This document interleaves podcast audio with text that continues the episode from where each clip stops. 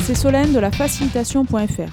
Aujourd'hui, je vous propose une solution pour motiver vos collaborateurs sans les augmenter.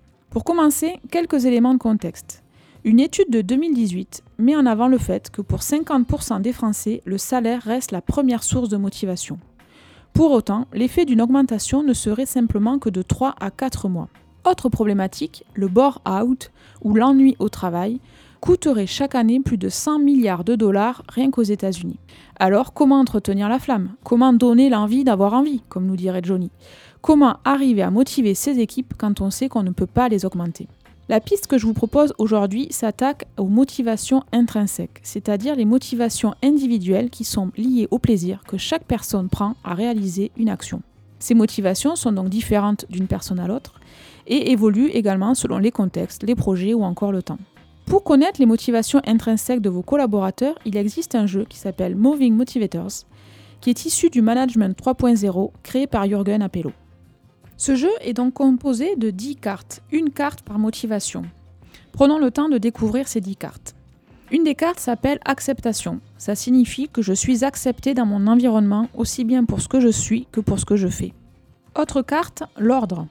Ça signifie que j'ai un cadre, des règles pour savoir comment travailler et cette protection qui m'entoure me rassure. Autre carte, but. Ça signifie que mon travail fait sens avec mes valeurs et les objectifs que je me suis fixés dans la vie en général. Relation sociale, ça signifie que je suis content des contacts que je peux avoir, parce qu'il y en a peu ou parce qu'il y en a beaucoup.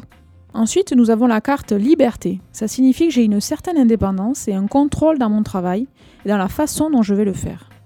Ensuite, nous avons la carte curiosité. Ça signifie que je suis inventif, que j'ai l'opportunité de faire des recherches sur des choses qui n'existent pas ou que je ne connais pas encore. Ensuite, nous avons la carte pouvoir. Ça signifie que j'ai le pouvoir de faire évoluer les choses. Ici, ce qui est important, c'est que ça n'a absolument rien à voir avec le pouvoir hiérarchique. Autre carte, l'honneur. Ça signifie que je suis fier de mon travail, de ce que je fais, et je suis content d'en parler tout autour de moi.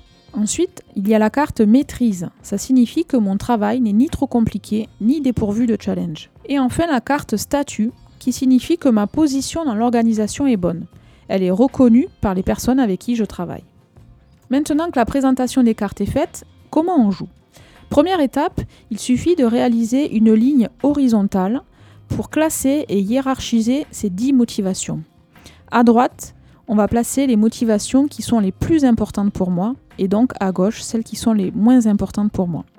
Ce qui est important, c'est de bien s'accorder sur le contexte par rapport auquel on va jouer. Est-ce que c'est par rapport à un projet en particulier? Est-ce que c'est par rapport à ma vie personnelle? Est-ce que c'est par rapport à mon travail en général? Il est important de fixer le contexte avant de pouvoir hiérarchiser ces cartes. Une fois qu'on a réussi à classer toutes les cartes, à les classer de 1 à 10, ce qui est important, c'est qu'il n'y ait pas deux cartes ex aequo, donc on a une belle ligne horizontale.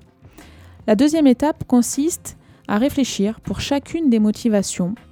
Est-ce que je considère qu'elles sont suffisamment reconnues, valorisées, auquel cas je glisse la carte vers le haut, ou au contraire, je trouve que cette motivation est dépourvue de sens, qu'elle n'est pas prise en considération, qu'elle n'est pas valorisée, et auquel cas je glisse la carte vers le bas.